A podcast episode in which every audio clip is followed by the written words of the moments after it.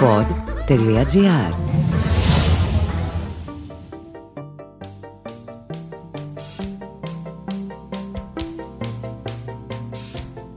Ακούτε το Home Studio με τον Δημήτρη Μπάρμπα.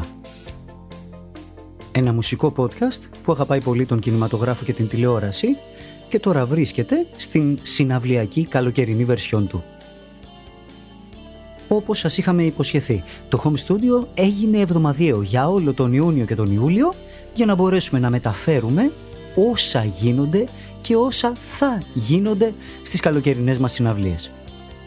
Για να μην χάνετε όμως κανένα επεισόδιο, μην ξεχνάτε follow σε οποιοδήποτε streaming service ακούτε και καμπανάκι κάθε Παρασκευή καινούριο συναυλιακό επεισόδιο.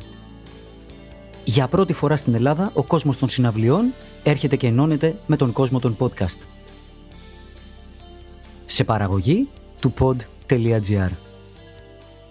Και αφού τελειώσαμε με τις εκπομπές που ήταν πρόλογος του Ιουνίου και του Ιουλίου, δείτε τα δύο προηγούμενα επεισόδια, το 25 και το 26, που λένε για το τι μας περιμένει όλο τον Ιούνιο και όλο τον Ιούλιο. Πάμε λοιπόν στο κυρίως πιάτο. Οι συναυλίες ξεκίνησαν και ξεκίνησαν με μια μεγαλειώδη εμφάνιση των Nightwish στην πλατεία Νερού, παρέα με τους In Flames, τους Insomnium και τους δικούς μας Elysion. Πριν πάμε όμως στην ανάλυση των όσων είδαμε, θέλω να δώσω μια απάντηση στο ερώτημα γιατί μας ενδιαφέρουν τόσο πολύ πια οι συναυλίες του καλοκαιριού και τα αντίστοιχα φεστιβάλ που τις πλαισιώνουν. Η απάντηση έρχεται από όλη την πολιτική, οικονομική, αλλά και μουσική ιστορία. Κλασικότατο παράδειγμα, το Woodstock, το 1969. Το Woodstock ήταν ένα ιστορικό γεγονός που είχε βαθύτατη επίδραση τόσο στην πολιτική ιστορία των Ηνωμένων Πολιτειών, όσο και στην μουσική ιστορία προφανώς. Ξεκίνησε ως μια τριήμερη γιορτή της ειρήνης, της αγάπης και της μουσικής και κατάφερε να προσελκύσει περίπου 500.000 ανθρώπους. Στην αρχή βέβαια οι διοργανωτές νόμιζαν ότι μπορούσαν να βάλουν εισιτήριο. Τελικά, όπως αποδείχτηκε, αυτό δεν μπόρεσε να γίνει με τίποτα. Το Woodstock λοιπόν, όπως και κάθε φεστιβάλ, είναι κάτι πολύ περισσότερο από ένα απλό μουσικό event. Τότε μάλιστα υπήρξε μια οργισμένη απάντηση στην πολιτική και κοινωνική αταξία στη δεκαετία του 60 στην Αμερική. Η εποχή αυτή χαρακτηριζόταν από τον πόλεμο του Βιετνάμ ασφαλώς, την κοινωνική αναταραχή, τον φόβο του πυρηνικού πολέμου και τις αυξανόμενες αντιπολιτευόμενες φωνές. Το Woodstock ήταν η απόδειξη ότι η μουσική μπορεί να συνδέσει και να ενώσει τους ανθρώπους παρά τις πολιτικές, φιλετικές και κοινωνικές διαφορές τους. Δεν ξέρω αν σας θυμίζει κάτι, αλλά είμαστε και σε προεκλογική περίοδο, έτσι. Για κάντε την αναγωγή λοιπόν του Woodstock στα δικά μας φεστιβάλ και στις δικές μας συναυλίες του σήμερα, στην Αθήνα του 2023. Κάθε συναυλία, κάθε μεγάλο μουσικό event έχει τον αντίκτυπο στην κοινωνική μας πραγματικότητα και ασφαλώς γενικότερα στην pop κουλτούρα αυτού του τόπου. Όταν έγινε το Woodstock το 1969, μέσα από αυτό οι άνθρωποι βίωσαν την ισχύ της μουσικής και μπόρεσαν να συνδέσουν γενιές ανθρώπων, να εκφράσουν πολιτική δυσαρέσκεια, να ονειρευτούν έναν καλύτερο κόσμο και μάλιστα αυτό το γεγονός άλλαξε και το τοπίο της μουσικής αλλά και της πολιτικής ιστορίας. Να θυμίσω, αν δεν το έχετε πετύχει σε κάποιο ντοκιμένταρι ή σε κάποιο βιβλίο, ότι καθ' όλη τη διάρκεια του τριήμερου αυτού φεστιβάλ παρέλασαν ονόματα όπως ήταν η Jefferson Airplane, που με την ηγετική τους τραγουδίστρια Grace Slick προσέφεραν ένα πολιτικά φορτισμένο και πειραματικό ήχο που αντιπροσώπευε την αντίσταση και την επανάσταση της εποχής. Ο Σαντάνα παρουσίασε ένα μοναδικό μείγμα της λατινοαμερικάνικης μουσικής και της ψυχεδέλειας που από τότε ακολούθησε μια μανιέρα μέχρι σήμερα βέβαια. Θυμίζω επίσης ότι ένα όνομα το οποίο ανέβηκε στη σκηνή του Woodstock ήταν και η Janis Joplin και ο Joe Cocker, οι οποίοι και οι δύο με την δικιά τους φωνή και το δικό τους γρέζι εξέφρασαν την επανάσταση μέσα από την φωνητική τοποθέτηση. Οι The Who παρουσίασαν ένα εκρηκτικό σοου καταστρέφοντας τα όργανά τους στο τέλος της εμφάνισής τους. Ενώ οι Crosby, Still, Nash and Young, ναι, και ο Neil Young μαζί με τους τρεις προσέφεραν πολιτικά φορτισμένα τραγούδια περί ειρήνης και ελευθερίας. Τα πάντα έκλεισαν και έριξαν την αυλαία στο Woodstock με τον Jimi Hendrix, ο οποίος άργησε πολύ να βγει. Αντί να βγει το βράδυ της προηγούμενης, βγήκε το πρωί της επόμενης ημέρας και μάλιστα παίζοντας στην κιθάρα του μια εκπληκτική βερσιόν του Star Spangled Banner, που είναι ο εθνικός ύμνος των Ηνωμένων Πολιτειών. Έτσι κάπως γράφεται η ιστορία.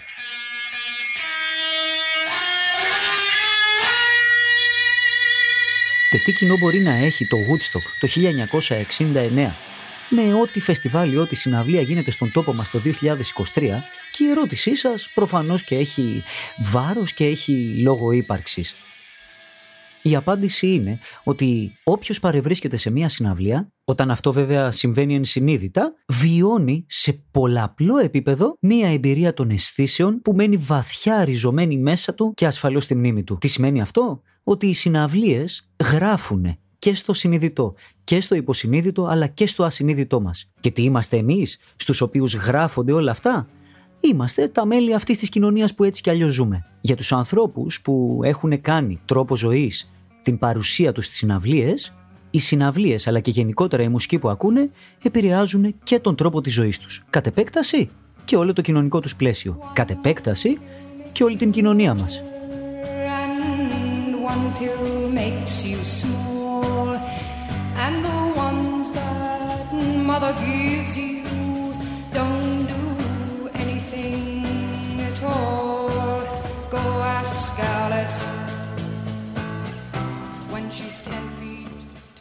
Και εδώ έρχεται μια φοβερή αποκάλυψη. Αυτό το σημείο της εκπομπής που αφορά στα όσα είδαμε στην πρώτη ουσιαστικά μεγάλη συναυλία του καλοκαιριού, που αφορά στην παρουσία των Nightwish και των In Flames στη χώρα μας, γράφτηκε ξεχωριστά από την υπόλοιπη εκπομπή για να σας προλάβουμε.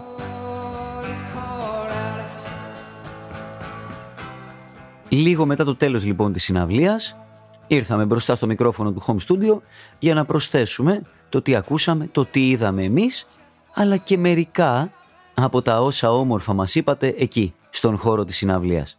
Απόδειξη μάλιστα ότι αυτό το σημείο εδώ αποτελεί ένα ένθετο είναι και η ολίγων κουρασμένη φωνή σε σχέση με την υπόλοιπη εκπομπή. Όπως είπαμε λοιπόν, οι συναυλίες έχουν αυτή τη δυνατότητα να γράφουν για τα καλά μέσα μας, μέσα στο συνειδητό και στο υποσυνείδητο. Αυτό έγινε και πριν λίγο σε όλους μας, όσους βρεθήκαμε στην πλατεία νερού. Η μέρα ξεκίνησε νωρίς, εκεί κατά τις 6 και 4, όπου η δική μας Elysion, ένα συγκρότημα το οποίο έχει βγάλει μάλιστα και ένα εκπληκτικό άλμπουμ μέσα στους προηγούμενους μήνες, ήταν εκείνοι που τράβηξαν το σχοινάκι για να ανοίξει πραγματικά η αυλαία αυτού του συναυλιακού καλοκαιριού.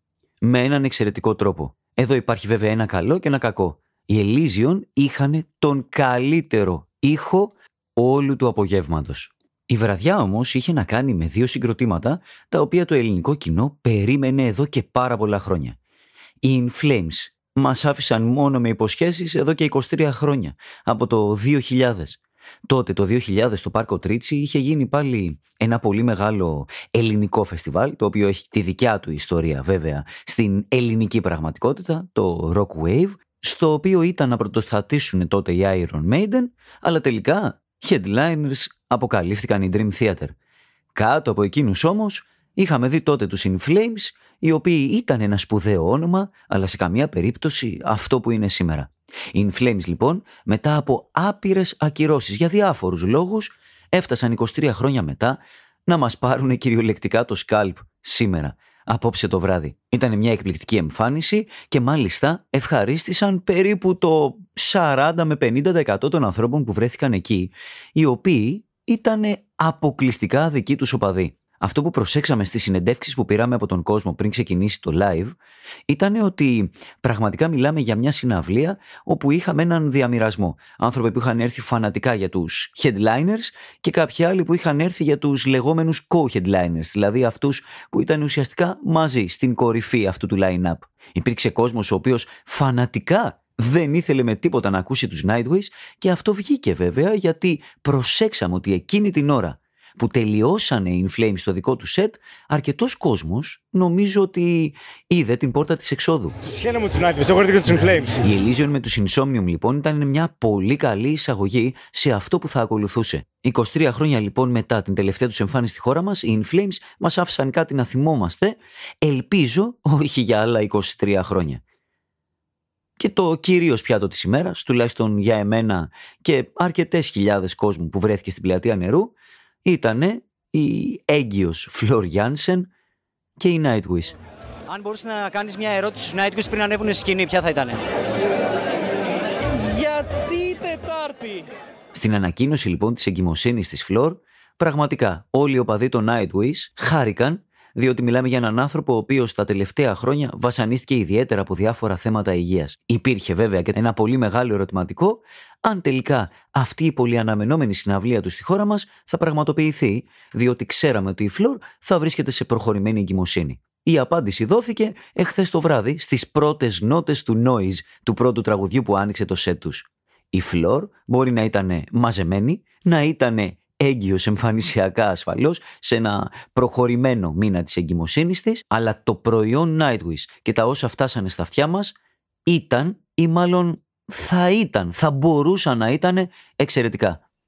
Το ίδιο το συγκρότημα έπαιξε εκπληκτικά, πώς μπορεί να κάνει αλλιώς άλλωστε όταν μιλάμε για μια χούφτα από τους σπουδαιότερους επαγγελματίες στον χώρο όχι μόνο του heavy metal, αλλά γενικότερα της σύγχρονης μουσικής βιομηχανίας που μετράνε κάτι χιλιάδες ώρες επί σκηνής. Καλύτερος metal τραγουδιστής-τραγουδίστρια. Αυτή που θα δούμε σήμερα, Floor Jansen. Και μας κάνει το χατήρι τώρα στο 93 πριν σταματήσουν τις περιοδίες και μας έρχεται τώρα. Υπάρχουν πάρα πολλές λέξεις οι οποίες δουλεύουν πολύ καλά σε ένα κείμενο που αφορά σε ένα τέτοιο live, σε μια τέτοια συναυλία, αλλά δεν λειτουργούν πολύ καλά σε ένα προφορικό επίπεδο, δηλαδή μέσα σε αυτό το context του podcast που κάνουμε. Παρόλα αυτά, η λέξη που σίγουρα μπορώ να σκεφτώ είναι η λέξη μέθεξη. Γίναμε για άλλη μια φορά μέρος αυτής όλης της πραγματικότητας του Nightwish, που είναι ένα εκπληκτικό συγκρότημα που έχει ταξιδέψει τουλάχιστον 3 γενιές μουσικόφιλων. Να θυμίσω ότι είχαν ξανάρθει στη χώρα μας το 2004, πάλι στα πλαίσια του φεστιβάλ που προαναφέραμε, το 2005 μόνοι τους στο Λυκαβητό και φέτος, 15 χρόνια μετά, το 2008, που ήταν η τελευταία τους εμφάνιση στη χώρα μας, έρχονται ίσως για πολλούς από εμάς με την καλύτερη τραγουδίστρια που είχαν ποτέ.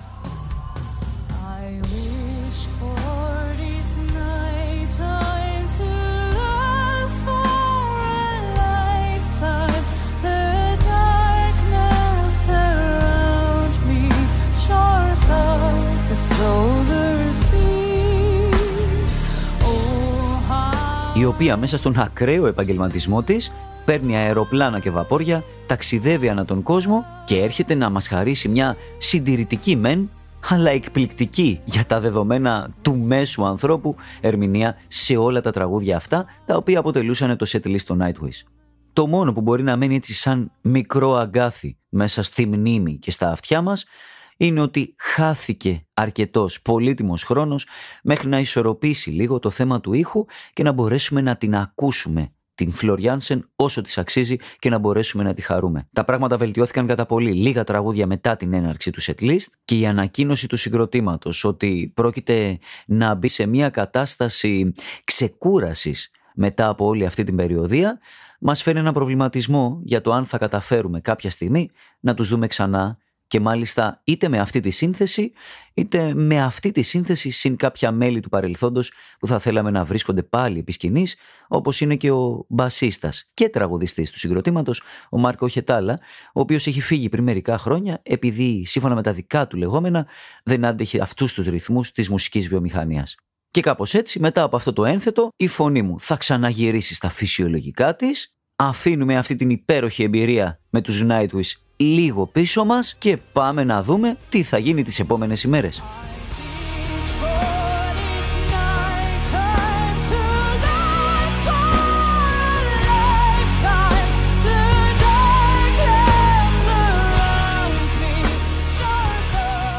Queen Classics στο Θέατρο Πέτρας με έναν τραγουδιστή να μπαίνει στα παπούτσια του Φρέντι, βγαλμένον από τα πιο τρελά hard rock όνειρά μας. Ο Ρόνι Ρομέρο, ο οποίος είναι η ηγετική φυσιογνωμία σε αυτό το Queen Tribute με ορχήστρα παρακαλώ μαζί, είναι ένας χιλιανός ροκ τραγουδιστής, γνωστός για την ισχυρή και ευέλικτη φωνή του. Ο γεννημένος στο Σαντιάγκο Ρόνι Ρομέρο ξεκίνησε στη χώρα του, αλλά έφτασε να γίνει μέχρι και ο τραγουδιστής δίπλα στον κιθαρίστα Ρίτσι Μπλάκμορ, ο κιθαρίστας τον Rainbow και τον Deep Purple. Όπως και να το κάνουμε, δεν μπορεί να είσαι κανένας τυχαίος και να προσπαθείς να τραγουδήσεις τραγούδια που έχουν πει ο Ronnie James Dio ή ο Ian Gillan και μάλιστα δίπλα σε έναν από τους πιο δύστροπους και παράξενους ανθρώπους στον χώρο του ροκ που είναι ο Richie Blackmore. Ο Ronnie Romero λοιπόν είναι ένας πολύ καλός λόγος για να δούμε ακόμα ένα tribute στον Freddie και τους Queen. Και επειδή μιλήσαμε για έναν σύγχρονο ήρωα του hard rock, για πάμε να μιλήσουμε και για έναν παλαιότερο ήρωα της ελληνικής μουσικής, και της ροκ ελληνικής μουσικής, ο Βασίλης Παπακοσταντίνου. 50 ολόκληρα χρόνια καριέρας, τα οποία θα τα γιορτάσει στο Παναθηναϊκό Στάδιο στις 14 του μηνός. Πάμε λοιπόν να πούμε τρεις εξαιρετικά ενδιαφέρουσες ιστορίες για τον Βασίλη Παπακοσταντίνου. Ήτανε τέλη του 1974. Στο στούντιο, ο Μάνος ηχογραφούσε τα τραγούδια του δρόμου. Ιστορικός δίσκος της μεταπολίτευσης. Ο Ρασούλης θα ερμήνευε δύο τραγούδια, τον Στρατιώτη και τον Τρίτο Παγκόσμιο. Ο Βασίλης πήγε για ακρόαση σταλμένος από τον Μίκη Θεοδωράκη. Μόλις τελείωσε ο Μανώλης Ρασούλης, συγκινημένος, είπε «Μάνο, ξέχνα το, ο μικρός θα τα πει τα τραγούδια». Απαρνήθηκε δύο τραγούδια που έγραψαν ιστορία και έθαψε την τραγουδιστική του καριέρα για να ανατείλει μια άλλη, αυτή του Βασίλη. Τέλη δεκαετίας του 70. Ο Λοΐζος ήθελε να πειραματιστεί με τον ροκ ήχο. Ήθελε να αφήσει τα λαϊκά και να αξιοποιήσει το γκρουπ του Βασίλη. Η ιστορία λέει ότι τον είχε μαγέψει το Hotel California, τον Ίγκλης. Πω Βασιλάκι, τι τραγούδι είναι αυτό, πώς το έγραψαν τέτοιο αριστούργημα. Λίγες μέρες αργότερα θα γράψει για τον Βασίλη το ιστορικό «Κι αν είμαι ροκ, μη με φοβάσαι», στον τελευταίο του δίσκο με τον ηρωνικό τίτλο «Για μια μέρα ζωής». Κι αν είμαι ροκ, να με θυμάσαι. Κι αν με ρημάξανε χίλια νηστέρια, με ένα φτερό τρελό μοναδικό. Στη δεκαετία του 70, ο Βασίλης είχε διαγράψει μια λαμπρή πορεία στο μεταπολιτευτικό πολιτικό τραγούδι. Μίκης Θεοδωράκης, Αγροτικά, Θάνος Μικρούτσικος κτλ. Στη δεκαετία του 80, το είδος είχε ατονίσει. Ο κόσμος είχε κουραστεί. Ο Βασίλης ασφικτιούσε και αναζητούσε διέξοδο στον ηλεκτρικό ήχο. Αναζήτησε υλικό για τον δίσκο «Φοβάμαι». Ο Μάτσας της Μήνος δεν ήθελε να τον βγάλει. Δεν γούσταρε τη ροκ και έλεγε «Κρίμα το παιδί, θα καταστραφεί». Με επιμονή, ευτυχώς, πίστηκε. Ο δίσκος άνοιγε με τον Κουρσάρο. Το τραγούδι ακούστηκε στην εκπομπή «Οι Reporters» με αφιέρωμα στους μηχανόβιους νέους της εποχής. Αυτό ήταν. Χαλασμός. Ο δίσκος που αρχικά πήγαινε υποτονικά διπλασίαζε κάθε εβδομάδα τις πωλήσεις του, φτάνοντας τις 100.000. Ο Μάτσας δεν το πίστευε. Τότε τον πήρε τηλέφωνο και του είπε «Βρε Βασίλη, μήπως έχεις κανένα άλλο παιδί έτσι σαν και σένα καλό?» Την επόμενη μέρα του πήγε στο στούντιο τον Νικόλα Άσιμο. Και τα υπόλοιπα είναι η ιστορία. Για αυτές τις τρεις ιστορίες πρέπει να ευχαριστήσουμε τον συνεργάτη της εκπομπής και σύμβουλο για το ελληνικό ρεπερτόριο, Δημήτρη Πατόκο. Αν σας λέει κάτι το όνομα, ναι, αυτό είναι. Και ερχόμαστε σε μια συναυλία που είναι και ένα προσωπικό highlight μέσα σε όλο το καλοκαίρι. Η Helloween, στη δεύτερη μέρα του release, 17 Ιουνίου. Για όποιον δεν γνωρίζει τους Helloween, μάλλον δεν ήταν έφηβος στη δεκαετία του 90. Μπράβο τα παιδάκια, μπράβο οι παππούδες με λίγα λόγια. Η Helloween είναι μια γερμανική power metal μπάντα που σχηματίστηκε το 1984. Μάλιστα, θεωρούνται και πρωτοπόροι του είδους, αυτού του power metal. Για τους γνώστες και τους μίστες της heavy metal μουσικής είναι και κάτι λίγο πιο συγκεκριμένο που ονομάζεται Euro power metal ή η γερμανική σκηνή του power metal κτλ. Μην μπλέξεις με ταμπέλες και μην μπλέξεις με τους gatekeepers, μεταλλάδες, ροκάδες και πάσης φύσεως άδες. Το πρώτο τους άλμπουμ ήταν το Walls of Jericho το 1985. Το θέμα είναι όμως ότι λίγο αργότερα βγάλανε δύο άλμπουμ συνεχόμενα τα οποία τα ονομάζανε Keeper of the Seven Keys, το Part 1 και το Part 2. Έγινε ο κακός χαμός τη δεκαετία του 80 και έγιναν μια από τις σπουδαιότερες metal bands εκείνη την εποχή. Δυστυχώς βέβαια κάποιες πολύ κακές διαχειρίσεις στα οικονομικά δεν τους έκαναν τόσο πλούσιους όσο θα περίμενε κανένας να γίνουν. Αυτό έφερε πάρα πολλές τριβές στο συγκρότημα μέχρι που κάποια στιγμή φεύγανε μέλη αριστερά και δεξιά. Πριν λίγα χρόνια όμως, οι Helloween αποφάσισαν να μαζέψουν όλα αυτά τα μέλη που απλώθηκαν σε ολόκληρο τον κόσμο, κάνοντας τις δικές τους solo δουλειές και να κάνουν κάποιες περιοδίες, με λίγα λόγια, όλοι οι Helloween μαζί σε μια σκηνή. Περίπου όλοι, γιατί κάποιους τους αφήσανε αναπληρωματικούς και στην απέξω. Δημιουργήσανε και ένα εκπληκτικό άλμπουμ με το όνομα Helloween, την πρωτότυπο, και έτσι είχαν κι άλλον έναν λόγο για να περιοδεύσουν σε ολόκληρο τον κόσμο εδώ και αρκετά χρόνια.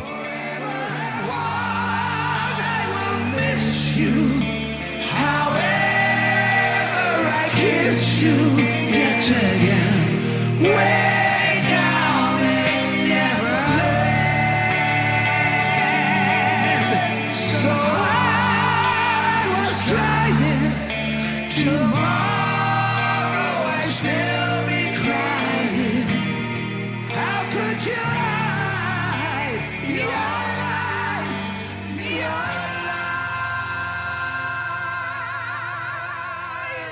πολλοί διοργανωτές προσπάθησαν να φέρουν τους Helloween εδώ στην Αθήνα.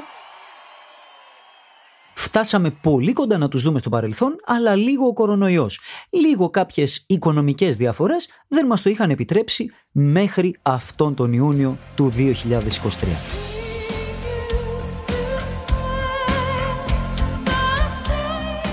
Ακούσατε άλλο ένα συναυλιακό home studio με τον Δημήτρη Μπάρμπα. Σε παραγωγή ασφαλώς του pod.gr. Μην ξεχνάτε να κάνετε follow και καμπανάκι για να μην χάνετε καμία από τις εβδομαδιαίες εκπομπές όλο αυτό το συναυλιακό καλοκαίρι. Και αν μας πετύχετε από κοντά σε κάποια από τις συναυλίες που έρχονται, μην διστάσετε να έρθετε, να σας πάρουμε μια συνεντευξούλα, γιατί ποιος ξέρει, μπορεί να γίνετε κι εσείς μέρος του επόμενου home studio. Μέχρι τότε, καλές συναυλίες.